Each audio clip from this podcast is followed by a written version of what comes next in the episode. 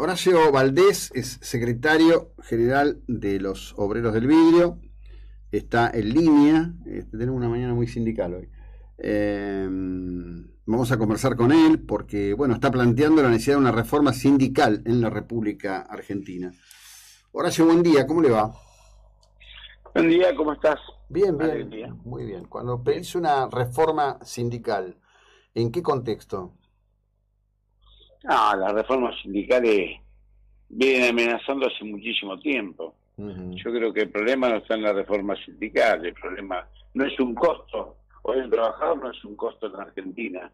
Eh, un costo en Argentina son los altos impuestos, la no competitividad, la energía alta, eh, por donde no se puede competir. Ahora, plantear una libertad sindical para que haya libertad para tomar gente y libertad para despedirme, parece que es de otro tiempo, no es de la Argentina.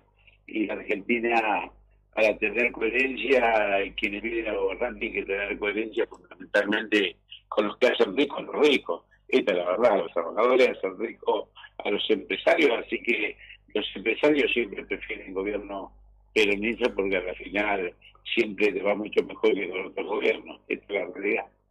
Bueno, eh, habría que identificar qué empresarios, ¿no? Si hablamos, por ejemplo, qué sé yo, si hablamos de Urnequian, si hablamos de todos esos grupitos que se juntan con Guago de Pedro, si hablamos de los grupitos que se juntan con la actual CGT, sí, el empresario promedio de la Argentina, el empresario pyme, este, este, yo te diría que está como los obreros, o a veces peor, tienen que pagar el 931, este, no pagó en día en fecha, el otro día le cobran unas tasas la DGI infernales, tenemos una DGI que opera como si estuviera en Suiza, este, no en la economía argentina. No, no es tan lineal eso, me parece. ¿eh? Bueno, pero eh, son miradas de, cada uno desde su lugar. Si yo te digo que los trabajadores del medio, la mayoría pagamos el 35% de ganancia, y el 21% sobre todo lo que consumimos, tenemos el 56% de nuestro salario perdido, a lo que tenés que aumentar, de, lo tenés que sumar los impuestos provinciales, municipales, eh, hay un piso bajo para pagar este para pagar ganancias, así que este bienes, eh, bienes personales y, y bueno, para todos es difícil.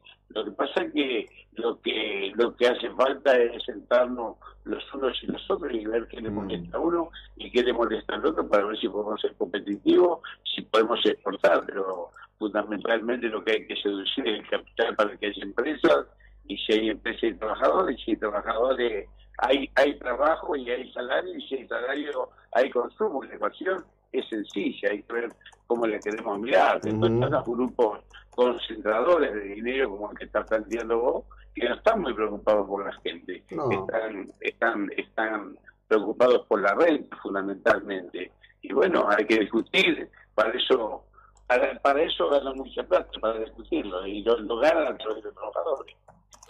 Bueno, a ver, lo ganan a través, lo a través de los trabajadores. Alguien tiene que trabajar, digo, este, lo, lo grave de esto es, por ejemplo, que la hablamos, yo te nombré Ornequiano. Bueno, la policía, la, la policía de seguridad portuaria fue, pidió, dijo queremos cobrar una tasa más sobre los pasajes aéreos. Nadie se quejó. Sí.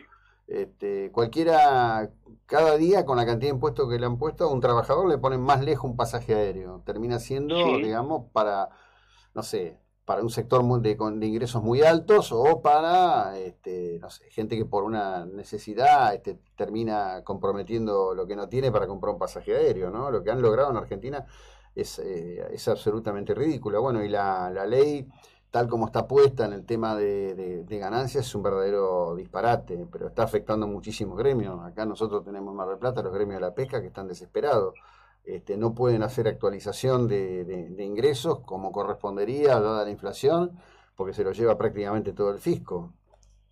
Sí, claro, este, lo que está planteando vos es una verdad, y bueno, y eso tiene que ver con el reparto de la riqueza. Fíjate que hay sectores del campo que acaban de visitar el gobierno porque vino la sequía y porque necesitan un subsidio.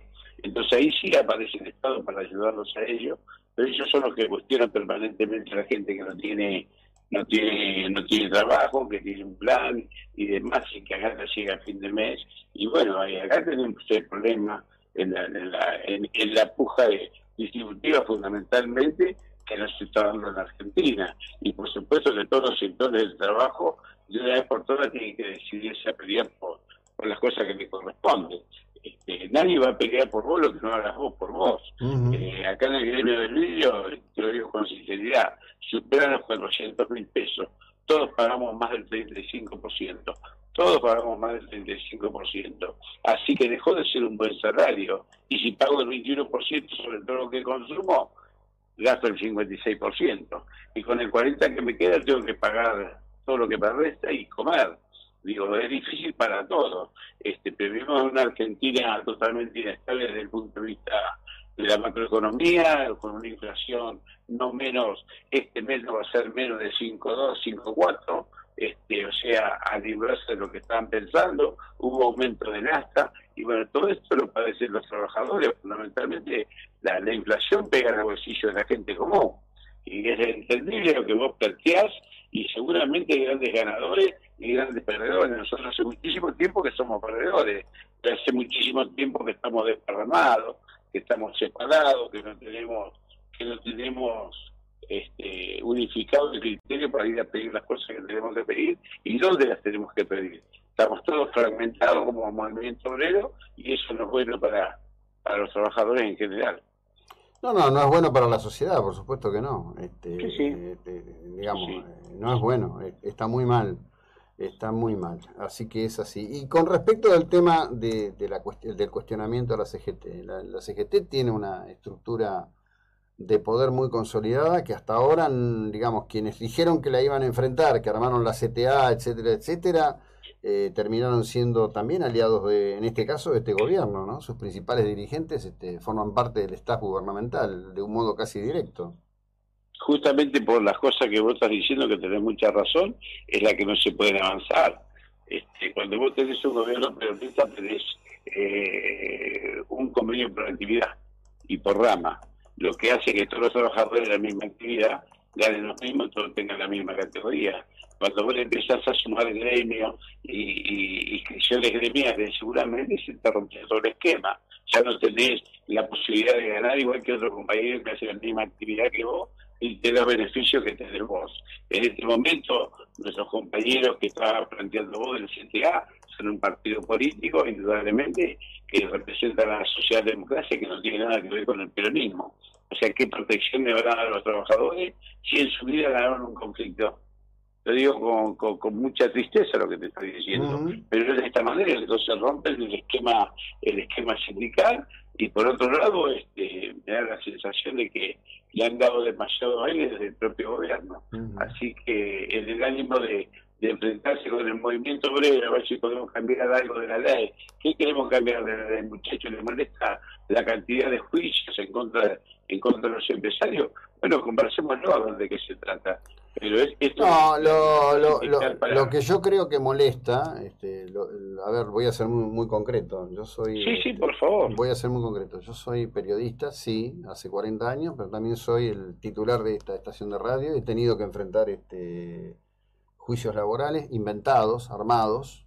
Este, tengo un récord, pagué un juicio laboral de alguien que nunca trabajó acá que era una suerte de asociado publicitario, un delincuente, un canalla, y más canalla el abogado y la jueza este, que nos apretaron y te dicen, bueno, o arreglás o te ponemos perito de esto, perito del otro. Eh, el, problema no es el juicio laboral, el problema es el sistema corrupto de los este, juzgados laborales y la sociedad que Yo creo que tiene que ver con la industria del juicio. Bueno, por eso. Eh, la industria del juicio es lo que ha perjudicado a los trabajadores, porque a todo el mundo le sacan el 20% lo los, los, abogados que pasen acuerdo con los abogados de la propia empresa y pierde la empresa y pierden los trabajadores en este aspecto. Y bueno, por eso te digo, habrá que corregir algunas cosas. Lo que no se puede cambiar la ley de un día para otro.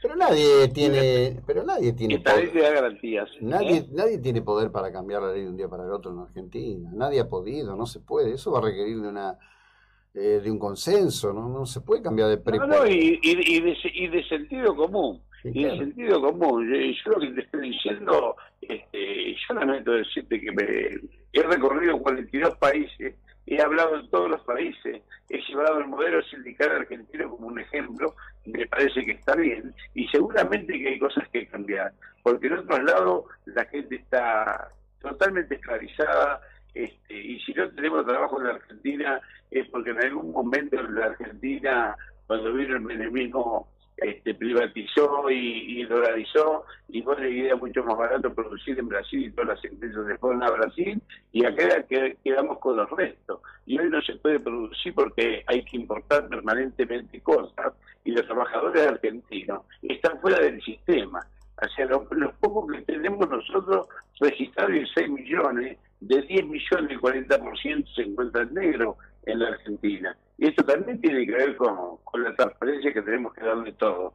Yo entiendo de que cada uno, cada uno de los empresarios eh, a los que nosotros necesitamos, sin empresa no hay sindicato, dijo dijo el Papa Francisco, pero sin sindicato no hay trabajadores libres, hay veces. Y no lo digo por vos en este caso, lamento profundamente, para acá si corta un dedo el trabajador en una empresa de bien y cierra la empresa, quédate tranquilo. Pero la responsabilidad no es del sindicato, es de, los abogados que alimentaron todo este tipo de cosas raras y bueno, que te llevaron a una situación de crisis tremenda y en este momento donde las ganancias no son las mismas que antes, no hacemos los costos que tenemos que hacer, no nos damos cuenta de los insumos lo caro que son, la energía es lo claro que es y bueno, seguramente nos cuesta nos cuesta salir de este tema, pero es una cuestión de conversarlo. La Argentina, van a pasar 200 años, vas a pasar Roma, voy a pasar yo, y entre 200 años la Argentina va a estar acá, en el mismo lugar. Nadie se puede llevar la tierra. Así que tenemos la obligación de arreglarlo.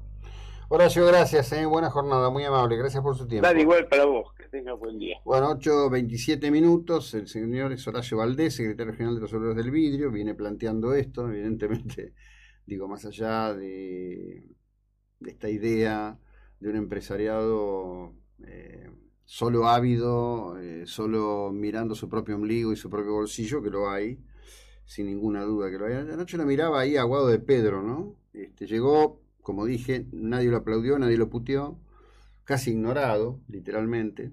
Eh, bueno, la que no lo ignoró es la presidenta del Consejo Deliberante, que fue rápidamente a saludarlo, pero esto es porque deben haber tenido mucho trato en la época que Marina era este, integrante del Consejo de la Magistratura, seguramente.